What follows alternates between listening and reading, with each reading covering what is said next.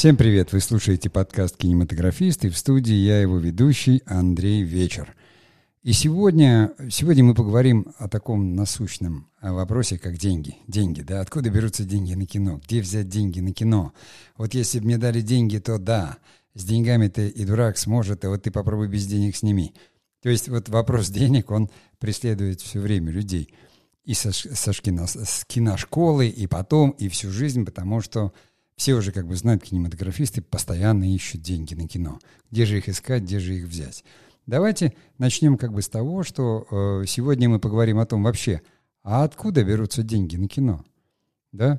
Вот, ну, как бы киноэкономика, мы уже говорили, как она устроена. Можно посмотреть в предыдущих подкастах, да, экономика кино от братьев Филимлиеров до Netflix. Понятно, как они расходуются, потому что кинопроизводство — дело дорогое, звезды хотят получать много, творческая работа стоит дорого. А откуда берутся деньги? Да? Вот сегодня мы об этом и поговорим. Но сейчас давайте я сделаю паузу, и мы продолжим.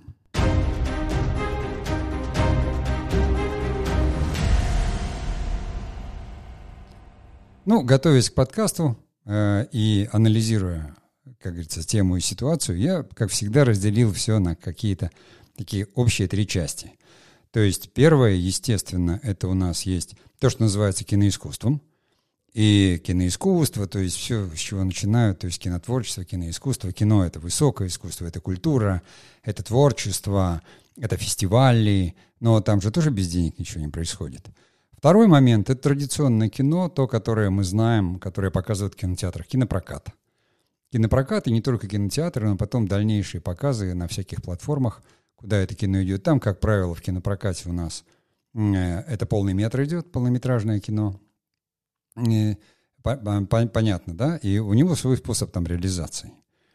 И третий вид, который сейчас появился, опять же, для кино. Я считаю, что это видео on demand, то есть видео по запросу, те самые стриминговые сервисы, где доминируют, конечно, киносериалы, но и кино там тоже возникает и достаточно часто. Но и киносериалы тоже, они стремятся к уровню быть похожим на большое кино, и многие из них даже имеют свои премьеры в кинотеатрах. То есть там все-таки киноспособ. А вот там, ну, скажем, там телевизионное производство как таковое, где тоже, как говорится, существуют деньги, может быть, даже мы упомянем сегодня, но говорить о нем не будем. Итак, вот первое. Первое и самое такое вот фестивальное кино. Как же так? Вот откуда взять деньги? Ну, давайте порассуждаем с вами, что такое вообще фестивали. Да? Природа фестиваля — это мероприятие, event, событие. Поэтому фестивали, они делятся на определенные уровни. То есть есть такой премьер-уровень фестивалей класса А, международные. Ну, грубо говоря, мы их все знаем. Да? Канны, Берлин. Там, заметьте, что Оскар не фестиваль. Оскар — это премия. Точно так же, как у нас, допустим, там «Золотой орел». Это тоже эвент, тоже мероприятие, но это не фестиваль. Их можно отнести сюда, как бы эти, есть еще какие-то цеховые премии, но все это события. Некие события, главная задача которых все равно привлечь внимание, медийное внимание к самому событию, к тому, что на нем происходит, и к участникам события. Безусловно, оно может относиться к культурному. К примеру, там вот фестиваль там, берлинский, они все время себя позиционируют, или Канны, это считается, что это как бы такая вершина, и авторское кино, Венеция, «Золотой серебряный медведь». То есть там действительно большое кино, там участвуют большие художники, и, то есть каждый кинематографист, ну, кто занимается авторским кино, мечтает попасть на фестивали подобного рода. В той же самой, допустим, Северной Америке меньше таких фестивалей, но тоже мы на слуху у нас там Сандэнс, да, но он относится совершенно к другим фестивалям. Так вот, этот класс А, то есть премьерный уровень. Вы вспомните, как их сопровождают. Но ту же самую церемонию «Оскар» вообще снимают там чуть ли не все телевизионные компании мира. И как же это все монетизируется? Понятно, что как телевизионная премьера «Оскара», она монетизируется телекомпаниями за счет рекламы и продажи реклам. Но, тем не менее, вот это репутационная вещь. То есть мы понимаем, как, допустим, вырастает гонорар тот же самый актера, который на «Оскаре», или там востребованность режиссера, который получил «Оскара». То же самое происходит и с фестивалями, такими как Канны или Берлин. То есть это кинематографический статус вырастает, поэтому Поскольку существуют культурные программы, программы культурного обмена и между государствами, то в таких вот фестивалях класса А кино для них снимают специально теми людьми, которые так или иначе прошли какой-то путь авторский или собираются его пройти, и которые представляют государство, страну, где-то могут представить на международном уровне. То есть у нас на фестивальное кино государство выделяет деньги, и могут участвовать в этом, естественно, там, спонсоры. И задача представить страну и кинематограф, неважно, Каннский фестиваль, он французский, но там, заметьте, там Тарантино открылся там, да, в 96-м году, там на Каннском фестивале его открыли, хотя он вроде как американский режиссер. И Канны любят подобного рода вещи, то есть их посещают. Почему? Именно это событийный бизнес. Внимание всех СМИ мировых привлечено, все селебрити здесь, все модные дома присутствуют, дома украшений присутствуют. То есть само мероприятие притягивает к себе такое количество средств и денег, что участие в нем дает именно медийный шлейф или хвост, который имеет совершенно точно вот это денежное выражение, то есть репутационное. И если ты был замечен, или ты был участником, или там номинантом какого-то фестиваля, то вот это репутационное значение для художника — это возможность, то есть его имя прозвучало, это возможность находить спонсорские деньги какие-то, или участвовать, или брать деньги в фондах, или участвовать в каких-то грантах. В любом случае это репутационная вещь, и это спонсорская вещь. То есть, чтобы, если вы делаете кино для фестиваля, и вы хотите попасть на фестиваль, то вам сразу нужно работать со спонсорами, которым это интересно, и с продюсерами, которые это умеют делать, и у них есть туда вход. То есть если вы кончаете там киношколу и хотите точно попасть в этот бизнес, это везде бизнес. Наш фестиваль, тоже Кинотавр, это бизнес. Там просто ищут имена. И вот класса А — это мировой уровень, их там десяток этих фестивалей. По пальцам все можно перечислить, где участвуют государства, страны, их культуры, где представлены мэтры. И поэтому мы видим эти красные дорожки, понимаете, эти наряды, которые арендуются на звездах, потому что модные дома бьются за право там одеть какую-то актрису, звезду, какого-то селебрити. Туда приглашаются знаменитости. То есть это абсолютно такой рекламно-пиарный бизнес событийный, где участие там и спонсорское участие в фильме, который прозвучал, и более того, репутационные какие-то вещи, они привлекают туда деньги. Это не значит, что деньги там будут раздавать всем. Вы понимаете, что заявить себя как раз в этом фестивальном бизнесе, то есть это начинающему кинематографисту достаточно сложно. Это надо и попасть к соответствующему мастеру и сделать кино, то есть без таланта там не пробиться, там бездари нет. Это абсолютно точно, как бы эти люди ни выглядели, в каких бы платьях там они ни ходили. Но искусство умеет, сегодня искусство умеет зарабатывать искусством, искусство умеют продавать, есть люди, которые этим занимаются, это искусство, и оно очень дорого стоит. Поэтому и фильмов там таких, как говорится, дешевых не бывает на классе А фестивалей.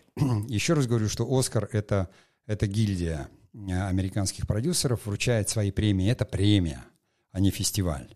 И на премии там не обязательно, чтобы фильм там за другие какие-то заслуги вручают, то есть не обязательно ему быть каким-то там произведением искусства. А такие, как Канны, Берлин или Венеция, здесь, конечно, больше рассматривают именно с точки зрения искусства. Дальше, условно говоря, у нас есть такие фестивали, ну, там, класса «Б», да, я бы сказал, такие социально-тематические. Вот у нас в стране много, и не только у нас таких фестивалей много, когда регион хочет как бы имени чего-то провести фестиваль, привлечь внимание там Меридианы Тихого в этом самом, во Владивостоке, или там имени Мажухина там в Пензе, понимаете, имени Тарковского в Плёсе. То есть, когда это небольшой тематический фестиваль или там, опять же, там, что-то там к человеку или какой-то, какой-нибудь квадрат. Но квадрат это, опять же, профессионально, Белый квадрат — это профессиональная гильдия операторов рассматривает. Ну, вот эти вот фестивали профессионально-тематические, где речь идет о том, что либо тематика какая-то социальная, гуманизм, Здесь, конечно, тоже спонсорство, здесь идет и фандрейзинг, может быть, то есть если люди следуют этому пути, для них как бы кино является средством именно продвижения какого-то некого культурного нарратива, и регионы, они хотят, чтобы у них было такое культурное событие, но оно такого, там, допустим, регионального масштаба какого-то. Или, опять же, масштаба там, чисто федерального, да, то есть у нас есть фестивали, которые там «Окно в Европу», они вот, специфически, может быть, Кинотавр, но это, безусловно, такого федерального масштаба. А есть вот местные, как там имени Ивана Мажухина в Пензе, или там «Меридианы Тихого», которые во Владивостоке. И эти фестивали, то есть на них стремятся попасть уже больше, там важна какая-то социальная тема, то есть что-то такое звучащее, но их принцип точно такой же. Здесь уже, конечно, спонсоры, они в основном, то есть те, кто организует фестиваль, привлекают к нему какие-то деньги, в основном на участие. Но для кинематографиста участие в этом фестивале – это тоже такая же возможность, ну, заявить о себе. И здесь фактически так же, если у вас кино, оно там выбивается из какой-то, скажем так, ну, чисто коммерческой ниши, оно снято не с целью там зарабатывания денег, а все-таки имеет культурное звучание, культурный код какой-то, то, конечно, вы тоже работаете в основном со спонсорами, или у нас, опять же, государство дает деньги на это, то есть на поддержку культуры. Это культурное событие, оно культурное, у него нет, может быть, такого вот пиар-звучания, здесь нет модных домов, здесь не обязательны красные дорожки, хотя все повторяют друг за другом и пытаются, иногда это смешно смотрится, но точно на каком-нибудь фестивале, там где-то, знаете, послание к человеку, там... Ну, дорожка может быть и синяя, не обязательно красная. И люди придут просто нарядно одетые, потому что это событие, а не потому, что здесь тут присутствуют все телевизионные спутниковые компании мира, которые это транслируют на весь мир, и рекламодатели готовы тут платить какие-то деньги. Нет, это культурное, в первую очередь, событие. Но, тем не менее, если мероприятие проводится, и для кинематографистов тоже имеет значение, и достаточно важно для портфолио иметь, допустим, подобного рода. Они разные, побольше, поменьше фестивали, но они такие вот ведомственно-тематические существуют. Здесь, конечно, если вы будете говорить, я вот в таком фестивале хотел бы поучаствовать спонсору, да, то спонсору тоже как бы надо понимать, что ему не особо-то интересно, может быть, и поэтому здесь фонды, скорее всего, фонды, которые вот, они дают деньги, гранты, вот проводятся питчинги, все равно так или иначе, эти деньги как-то собираются, аккумулируются, ну, потому что эта культура, она тяжело собирает деньги под себя, это кино может проката и не получить там большого, но где-то будет показано. И такой третий вариант – это такие дебютные, то есть короткие метры. Они сейчас идут во многом в онлайн, их очень много, но самый такой известный из них – Сандэнс. Да, то есть Роберт Редфорд, известный американский актер и режиссер, у себя там на ранчо когда-то организовал это специально для начинающих фильмейкеров, кинематографистов фестиваль, который дает возможность заявить о себе. То есть, если ты попал на Сандэнс, то это вот как бы монетизируется. Там я читал интервью там одной девушки, она несколько лет она снимала свой фильм. Да, деньги занимала где могла, как любой фильмейкер. У родных, там, у близких, у всего она сняла свой фильм, попала на Сандэнс, конкурсную программу. Все, как говорится, следующий заказ она получила, то есть она устроилась на работу, и уже как бы ей дали приличный бюджет, то есть и фильм, более того, невзирая на то, что он там короткометражный, его купили и прокатали, то есть он фактически себя окупил и оправдал. Поэтому эти вещи тоже, ну, надо сказать, что там, допустим, в той же самой Америке все-таки культура кинопроката иная, там можно и продаются и короткометражки, у нас это больше короткометражка, это визитка, то есть кинематографист заявляет о себе еще как фильмейкер. То есть он фактически там сам пишет сценарий, сам снимает как режиссер, это сам себя продюсирует, может даже за камерой стоит сам. Но уже показав вот на такого рода фестивале, дебютных фестивалях, в основном короткометражки, у нас это «Святая Анна», это ВГИКовский фестиваль, куда и ВКСР приходит. У нас есть еще какие-то много фестивалей, онлайн идет какой-то постоянно, где короткометражки, то есть это такие ведомственные, что ли, где можно заявить о себе, где можно сказать, вот. И здесь, конечно, вы снимаете на свои деньги, на деньги родных, у кого-то денег много, как вы найдете спонсоров, так и сможете, но, опять же, вещь репутационная, потому что без портфолио, без фильма кинематографист никому не известен, какой бы он ни был гениальный. Если он, ему нечего показать, то, как говорится, никто с ним разговаривать и не станет. И там все, в общем-то, заявляются, и сценаристы заявляются, и продюсеры заявляются, и режиссеры заявляются, и операторы, естественно. Ну, то есть вот это тот самый такой период становления, когда от фильмейкера человек переходит и становится кинематографистом. Вот примерно, если говорить, допустим, об одной этой, да, части, вот, которая именно фестивальное кино, откуда там берутся деньги. Сами фестивали, они аккумулируют средства как на события на себя. Событие всегда привлекает медиа, и там тех, кто хочет участвовать и на этом событии как-то пропиариться. Естественно, там содержание формируются программы, которые, если это вот международный класс, я сказал, то это селебрити, это очень дорого. И там, ну и художники участвуют такого уровня. Либо это какие-то вот такие социально-тематические, либо это профессиональные премии и вот фестивали по типу Сандерса, которые сами кинематографисты открывают, но кинематографическое сообщество мировое огромное, и, конечно.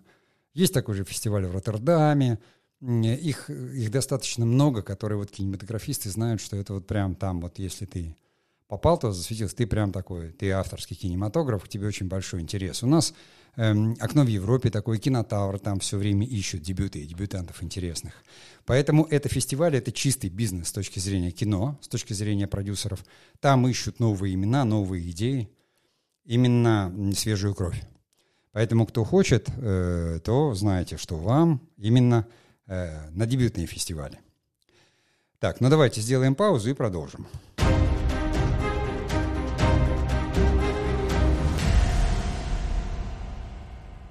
Ну, следующая классика жанра — кинопрокат, да?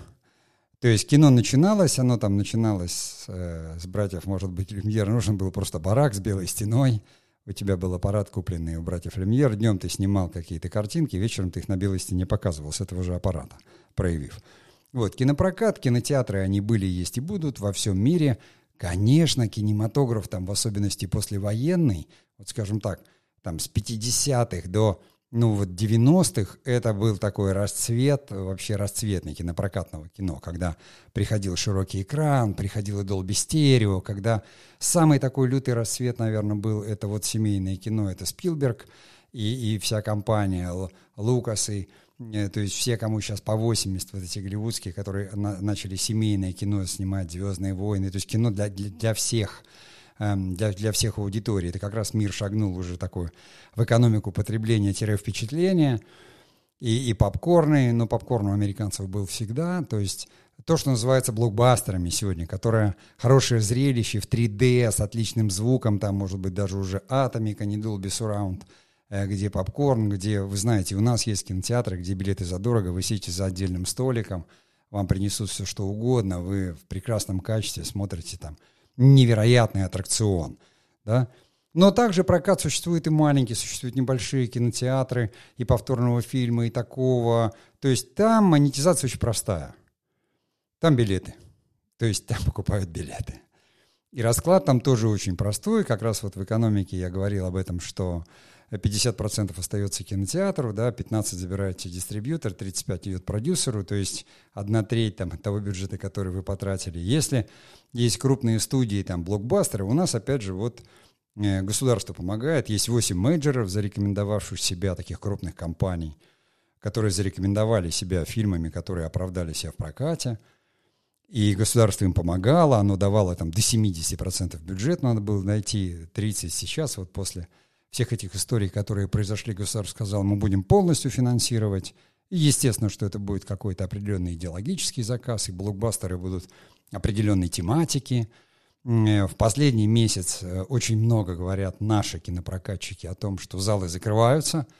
Наверное, речь идет в основном о залах, о торговых центрах, которые пока не возродились, потому что там позакрывались магазины, и самое главное, что люди-то не идут.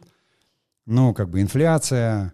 деньги становятся иными, понимаете, не до этого. И там что, если магазины позакрывались, что ходить? А еще показывать нечего. Ну и самое главное, Голливуд ушел. Вот. И поэтому у нас кинопрокат находится сейчас такой на перепутье. То есть понятно, что пытались кинопрокатчики получить у государства какое-то самосуществование. Государство сказало: не, вот мы там добавим кинопроизводителям, денег там несколько миллиардов к тем, что было, будем полностью, а вы там давайте уж сами по себе как-то. И поэтому тут все чаще и чаще звучит, что вот придется кинотеатры закрывать, в особенности. Ну, я имею в виду, думаю, что речь идет именно о вот этих залах многозальных, которые в торговых центрах, потому что люди просто так туда не пойдут. А те кинотеатры, которые были кинотеатрами, например, система Москино, она никуда не денется, потому что это такая культурная система, это места, которые рядом, здесь, на районе, это сейчас умеют прекрасно делать, во всяком случае, в Москве. Я говорю, сходите в новый музей кино на ВДНХ, ну, это потрясающе, понимаете, и там несколько залов, и все это идет, это прям эстетическое удовольствие невероятное, если любите кино. И в каждом городе наверняка есть кинотеатр, который работает, там есть небольшие залы и небольшие фильмы, может быть, туда уйдет кинопрокат, там будет меньше попкорна. Это, конечно, опять же, должно происходить при помощи, может быть, государства, потому что кинотеатры любят еще маленькое кино, небольшое, типа триллеры, хорроры, вот эти фильмы, которые требуют погружения в зале.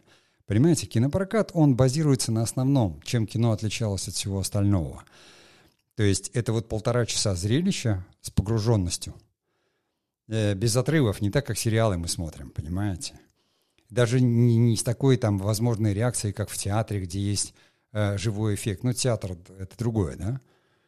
Есть люди, которые это любят. Ну, сами вспомните, ведь наверняка каждый там ходил, когда в кинотеатре, совершенно другое ощущение. Не только из-за попкорна, из-за звука, из-за кресел, но самое главное — из-за погружения вот этого эмоционального.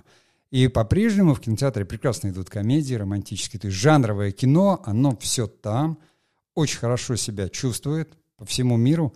Они даже в Европе давно уже маленькие. У них нет таких вот особых торговых центров, как у нас вот настроили. Там всегда есть маленький кинотеатр. Там, конечно, тоже доминирует Голливуд, но и свои находят место быть.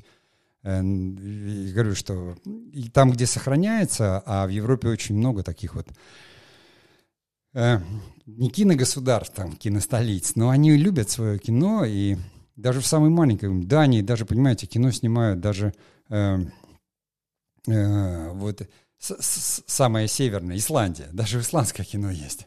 Понимаете, хотя там и миллиона, по-моему, людей не живет, кино снимают.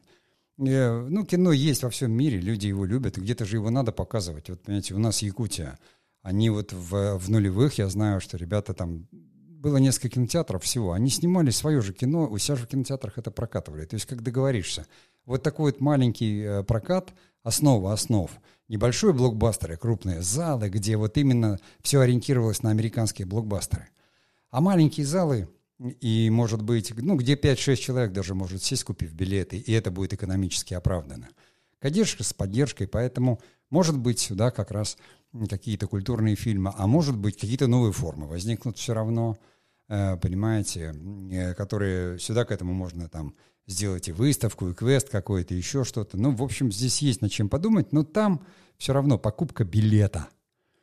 В основе лежит покупка билета. И там считают количество копий. Вот я сейчас знаю, что и многие там сериалы отсняты, пытаются сейчас выйти в кинотеатры, и кинотеатры берут. Они говорят: ой, господи, давайте там 1000 копий мы... Если у вас это вот все как полный метр можно подать, да, это перемонтируется, переозвучивается и делается, потому что у нас сейчас, ну, просто замечательное время, понимаете, потому что действительно кинотеатры оказались просто, ну, у них 80% там репертуара, раз и куда-то, и когда там оно заменится, и пойдет ли еще зрительное, это китайское, корейское, там, индийское кино, ведь сейчас не 80-е годы прошлого столетия, когда бабушки, те бабушки очень любили индийское кино, типа «Господин 420», понимаете, «Бродяга», «Бобби» и все такое.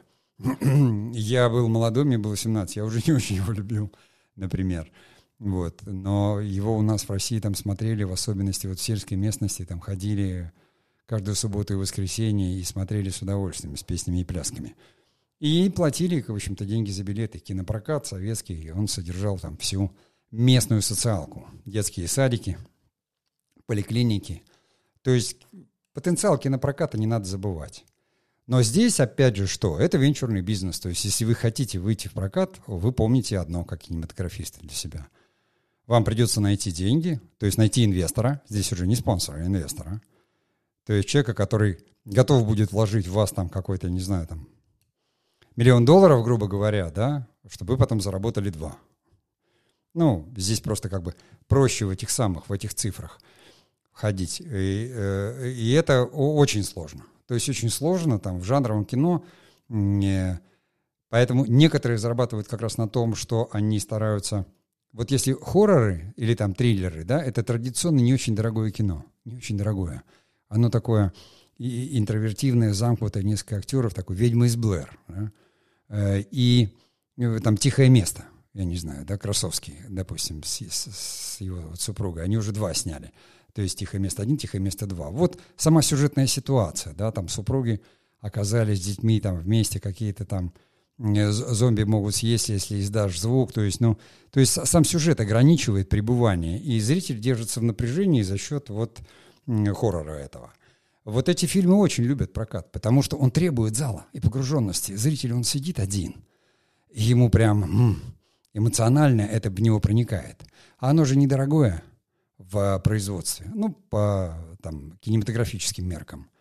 И это кино вполне может отбить. А потом у него еще будет вторичный экран. То есть, когда его купят какие-то там телекомпании для показов или спутниковые компании, кабельные компании. Потом у нас есть еще там вторичные рынки, всякие гостиницы, сети гостиничные, которые показывают там кино, да, в поездах показывают, там целый рынок. Ну, это развивалось 120 лет. Вот сколько существует кино, столько кинопрокат развивался. Поэтому там монетизация, грубо говоря, осуществляется таким образом, продажа. И те самые маленькие 35%, которые от кинотеатра, но все хотят в кинотеатре хотя бы отбить производство, то есть 30%. Остальное там отобьешь на другом. Здесь я бы понятно, что те, кто снимают блокбастеры, это есть крупные студии, я еще раз говорю, у нас государство на это дает деньги, теперь уже 100%. Ну вы же там понимаете, что там очередь выстроилась такая, что мы в ней всегда будем последними. Это во-первых. Во-вторых, я вот, например, блокбастеры не особо люблю. Ну вот как-то люди же разные бывают, да. Я и как режиссер, и как в театре актер. Я всегда люблю что-то такое минималистичное, интровертное, пусть даже жанровое, но... А кто-то умеет и любит, и понимает блокбастеры. Их надо еще уметь снимать. Это, как говорится, производство. У нас там есть лидеры, там несколько компаний, которые это умеют, это уже заявили. Ну, они, конечно, и в мейджорах. Вот. Но здесь тоже понятно, да, откуда берутся деньги. И тут, конечно... Причем фестивальное кино редко пересекается с прокатом, потому что фестивальное авторское там зрителя вообще не заманить. Понимаете, вот какой-нибудь «Холоп», как у нас там прошлый год, или когда собрал там 3 миллиарда рублей вдруг, но простенькая достаточно комедия такая. И вдруг вот люди, вот попало, все совпало, пошли. Это вот тот самый случай, ради которого все там кинопродюсеры, они спят и видят. А вдруг мой фильм выстрелит, 1 из 100 выстреливает, пускай будет мой. Но здесь я говорю, что это не одно и то же. Вы можете пойти по фестивальной линейке и прозвучите, а потом вот эту же самую там авторскую тематику или социальную. Здесь нужен жанр, здесь нужно развлечение, здесь нужен иллюзион. Это уже разделилось. Кинотеатр не просто место, да, в котором показывают кино. На фестивале тоже его в кинозале показывают. А кинотеатр — это, извините, уже как маркет. Там кино продают, там продают зрелище, вернее, а не кино. Там могут быть и мультфильмы анимационные, все что угодно в этом плане. И там есть ограниченность временная, потому что есть сеансы. В общем, своя специфика. Но здесь вроде тоже все понятно, да? Давайте сделаем паузу и пойдем дальше.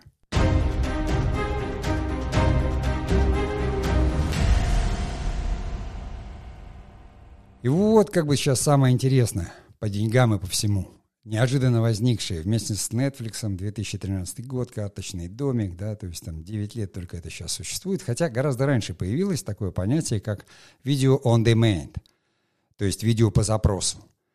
То есть вместе с интернетом развивал это, конечно, там Apple, они же там первые, потом за ними сразу Google, они создали онлайн-кинотеатры, куда еще шло кино такое, которое снималось для проката, То есть просто онлайн-кинотеатры. Им надо было сделать кодеки, которые передавали бы качество HD через интернет. Надо было дождаться, пока возникнут вот эти линии интернета, которые с хорошей пропускной способностью, чтобы это стало недорого, чтобы они развелись, чтобы у всех был интернет.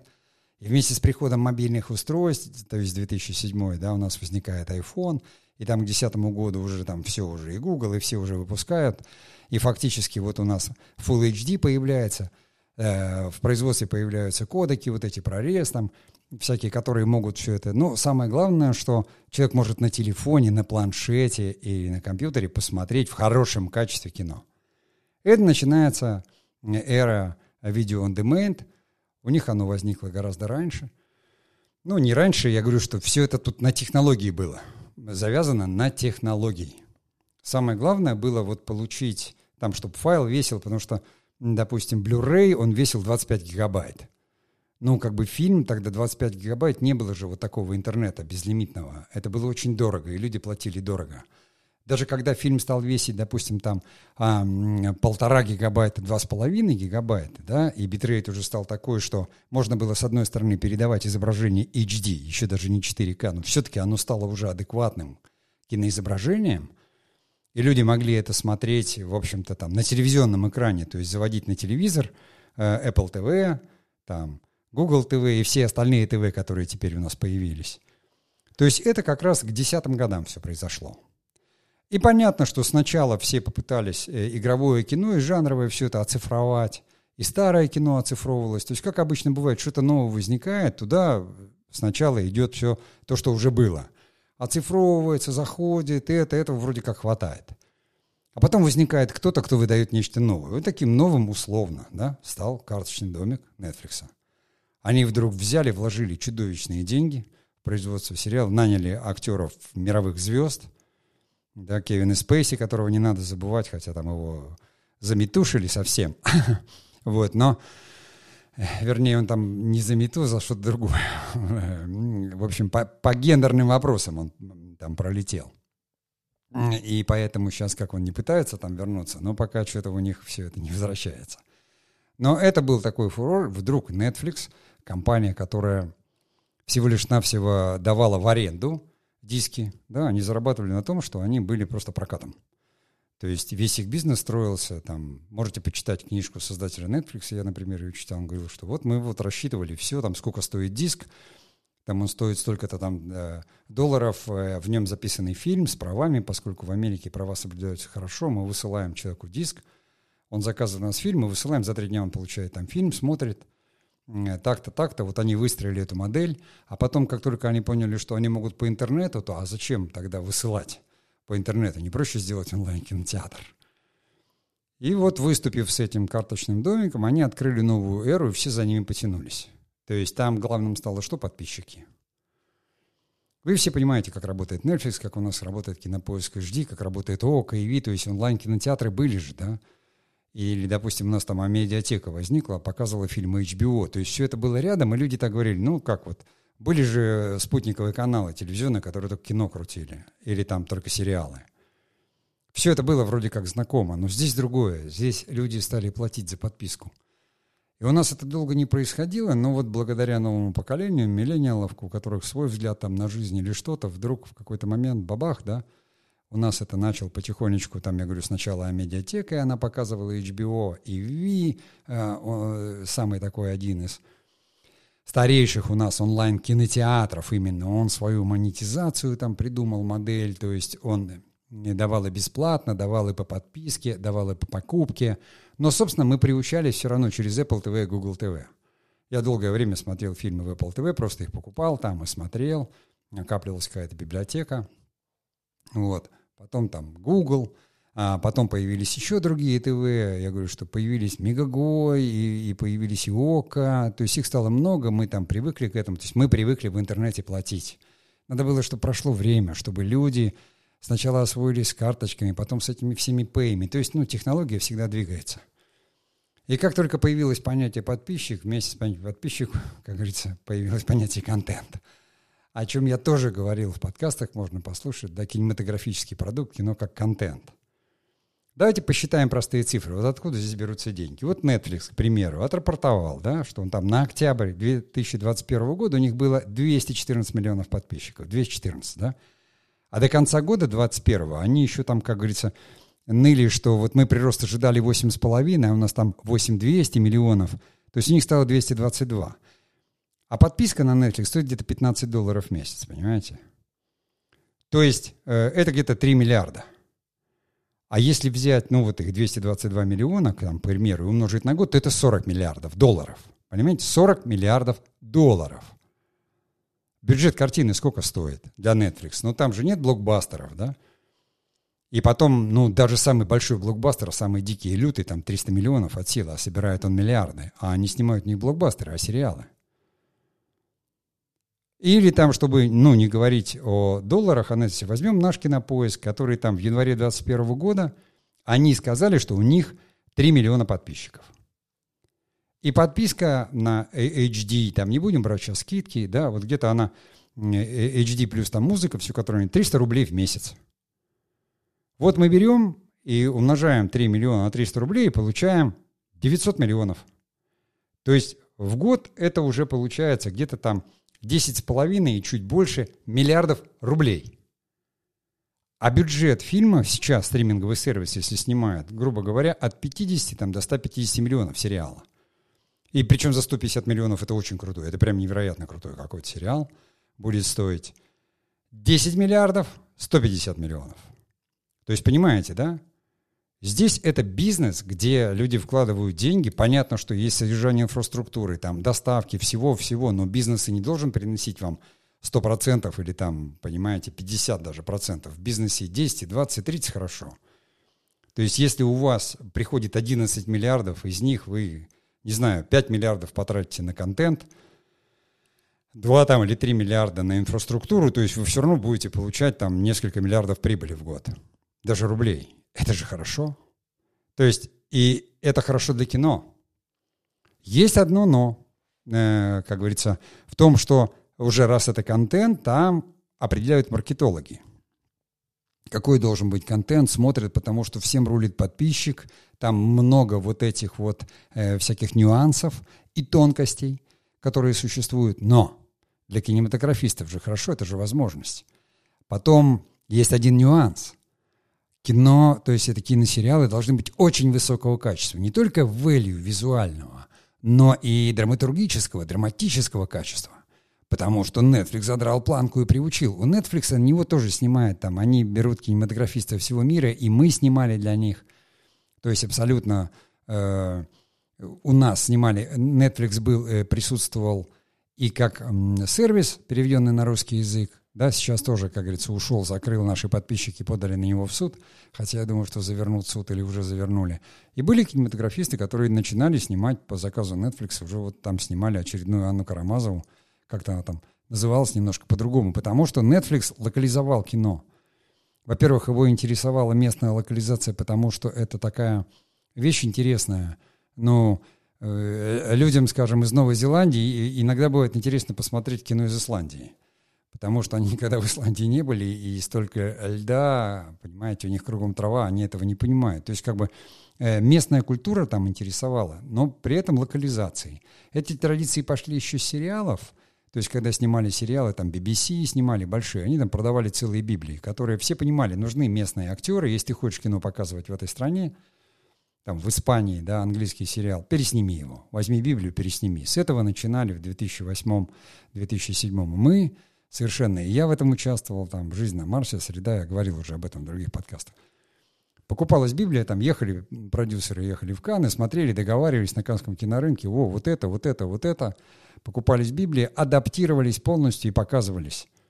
И хорошо было фирме, которая продавала, там, BBC забирала какую-то свою долю малую за это, к примеру, или какая-то компания. Такие франшизы, понимаете. Вот «Родину», допустим, там сняли в Израиле. Маленькая страна, американцы увидели, они все видят первыми раз и сняли свою родину. Пошло-поехало, а потом у нас Лунгин нашу родину снял. Это все такая, передавалась Библия. Но видео-он-демейт — это другое немножко. Совершенно другое.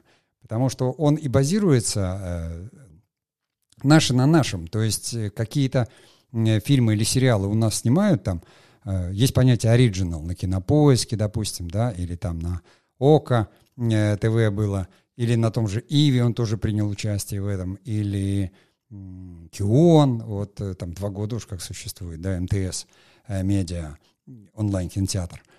И они снимают свои. Снимают вот именно исходя из этого, потому что вот есть подписка, какое-то количество денег, естественно, не маленькое, выделяется на производство контента.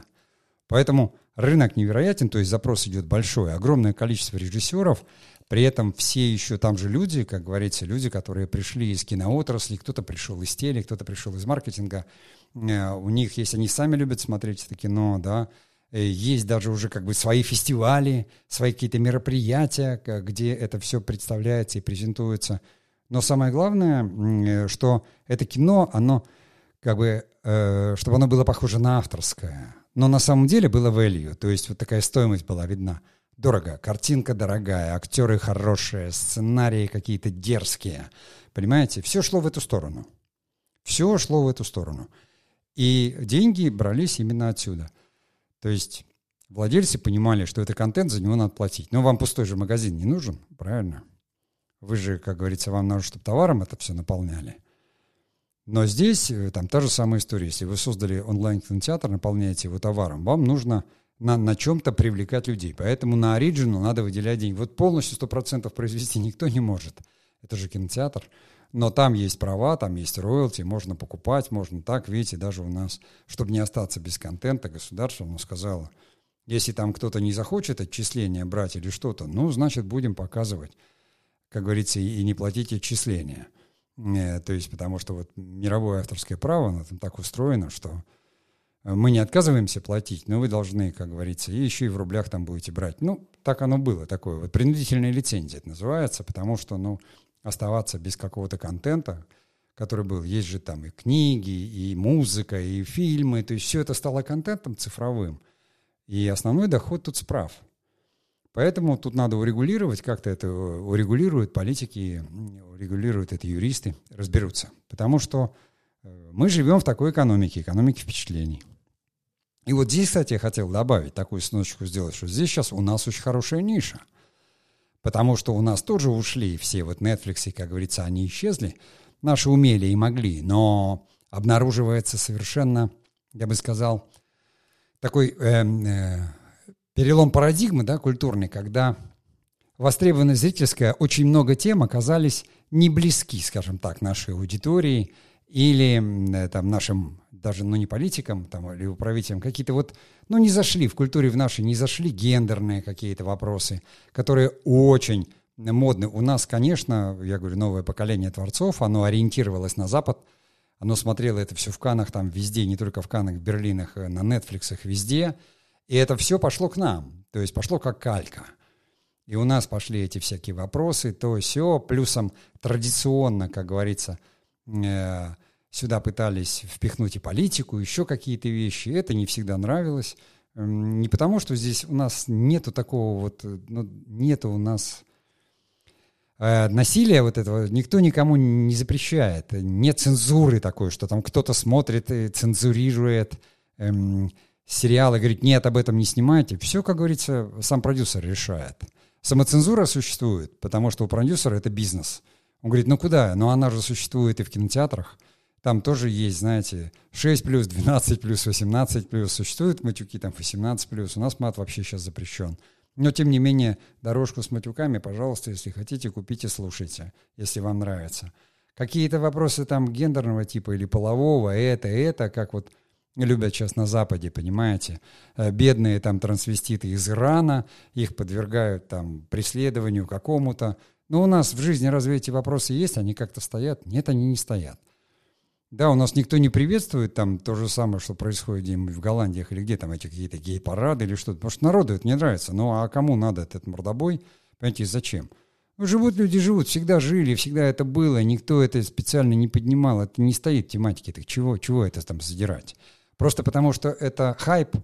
Это такая острая тема. Вот этот хайп сейчас, он вместе, поскольку... вся эта западная культура или отсутствие ее у нас ушло, то нужно предложить зрителю что-то новое. А какого такого нового культурного? Понятно, что там выйдет «Ура, патриотизм», но там, скорее всего, это будет... Там, где государство помогает деньгами, а помогает оно в кинопрокате. Вот там это будет. А здесь, скорее всего, уйдет в жанр. Потому что, ну, традиционно, как жанр комедии, там, детективы и триллер, они там заходят. Фэнтези какие-то, что-то еще. И это наши уже умеют, это уже делают. То есть это красиво. И люди, это, ну, в такой период тоже люди сейчас немножко все так оклемаются, посмотрят, скажут, ну, что там, да. Инфляция 20-30%, там денег съела, это то, но уже понятно. Там это, тут это, вот уже тут там. Доллар устаканился, он и не особо нужен. Понимаете, все это работает, надо что-то уже как-то жить, там, осматриваться, ездить там куда-то. У нас и так большая часть страны отдыхает. И тут в нашей стране. Также кино, оно станет уже нашим. Заодно придут там какие-то сериалы. Опять же, их уже много очень, там, корейских сериалов, но я вот их как-то... Это уже там специфическая культура, потом сюжетно, они все вторичные. Они там визуально очень там хороши, и необычного, когда там азиаты пытаются играть там как европейские актеры, это смотрится очень круто, но я это все видел у Джона Ву в 90-х, там, в его крутосваренных, понимаете. Вот там, что вышло, так вышло, крутосваренные. Джон Ву, его сразу забрали в Голливуд снимать, ну, там, «Миссию невыполнима 2». Вот. Поэтому все же повторяется. Но, тем не менее, сейчас как бы время, потому что здесь VOD у нас никуда не просело. Ну, там не стали добавлять, может быть, денег, но и не забрали. Ставки актеров остались в цифровом выражении те же, потому что все понимают. Чуть схлопнулась инфляция, ну, как бы деньги схлопнулись. И поэтому, а я переживаю не один уже кинокризис, начиная с 90-х, я просто это вижу. Все, как бы, всю отрасль устояла, она стоит. И самое главное, как бы, ну, контентная проблема. То есть ищут, что снимать, там, что запускать. Там всякая такая жвачка, там, лирическая, нелирическая, вот все эти такие сериалы. Здесь еще такая путаница. Иногда телевизионные сериалы залезают сюда, но платить деньги за телемыло, как бы, зритель не захочет. Здесь все равно нужно мылью. Поэтому, а деньги, вот я вам посчитал, если там зарабатывают миллиарды, не то, что они их забирают. Вы поймите, что содержание такой инфраструктуры, технологическое ее развитие, это очень дорого стоит. Но там понятно, откуда деньги. То есть, если у тебя есть контент, есть платформа, там не справится ни одиночка, никто там, только большие, огромные компании. У нас этот рынок сейчас устаканивается, у нас есть крупные технологические группы, между ними существует такая равновесная конкуренция, есть из чего выбрать, и ничто это у нас не схлопнулось. Поэтому здесь абсолютно кинематографисту нужно помнить только одно. Вот тут ты как раз очень хорошо, если у тебя есть фестивальная там короткометраж, который ты можешь показать, да. Если у тебя есть такая вот длинная история, у тебя есть понимание, но здесь доминирует как бы value. То есть очень круто должно быть, очень красиво, очень дерзко, очень так вот. Сюда пришли режиссеры авторского кино, они что-то здесь выдали, они пошли следом там, потому что «Карточный домик» вы тоже помните, да? Это делали все-таки голливудские режиссеры и продюсеры. Они принесли это, они, кажется, умели. И у нас тоже как бы совершенно воздействованы кинематографисты здесь, которые с опытом. Поэтому тут все в этом смысле хорошо. Ну, а телевизионное просто я вижу, что я не хочу уже там уходить совсем за 50 минут. Телевизионное там как было, так и есть. Если кому-то надо, то напишите в подкастах там про телевизионное, как говорится, производство сериалов имеется в виду.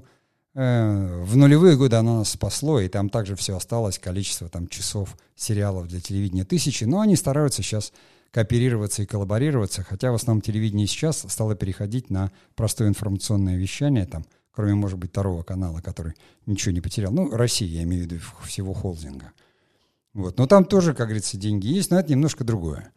Там все-таки это такой там заказ, и немножко по-другому все строится. И вот я надеюсь, что я сегодня более-менее прояснил, да, откуда деньги на кино.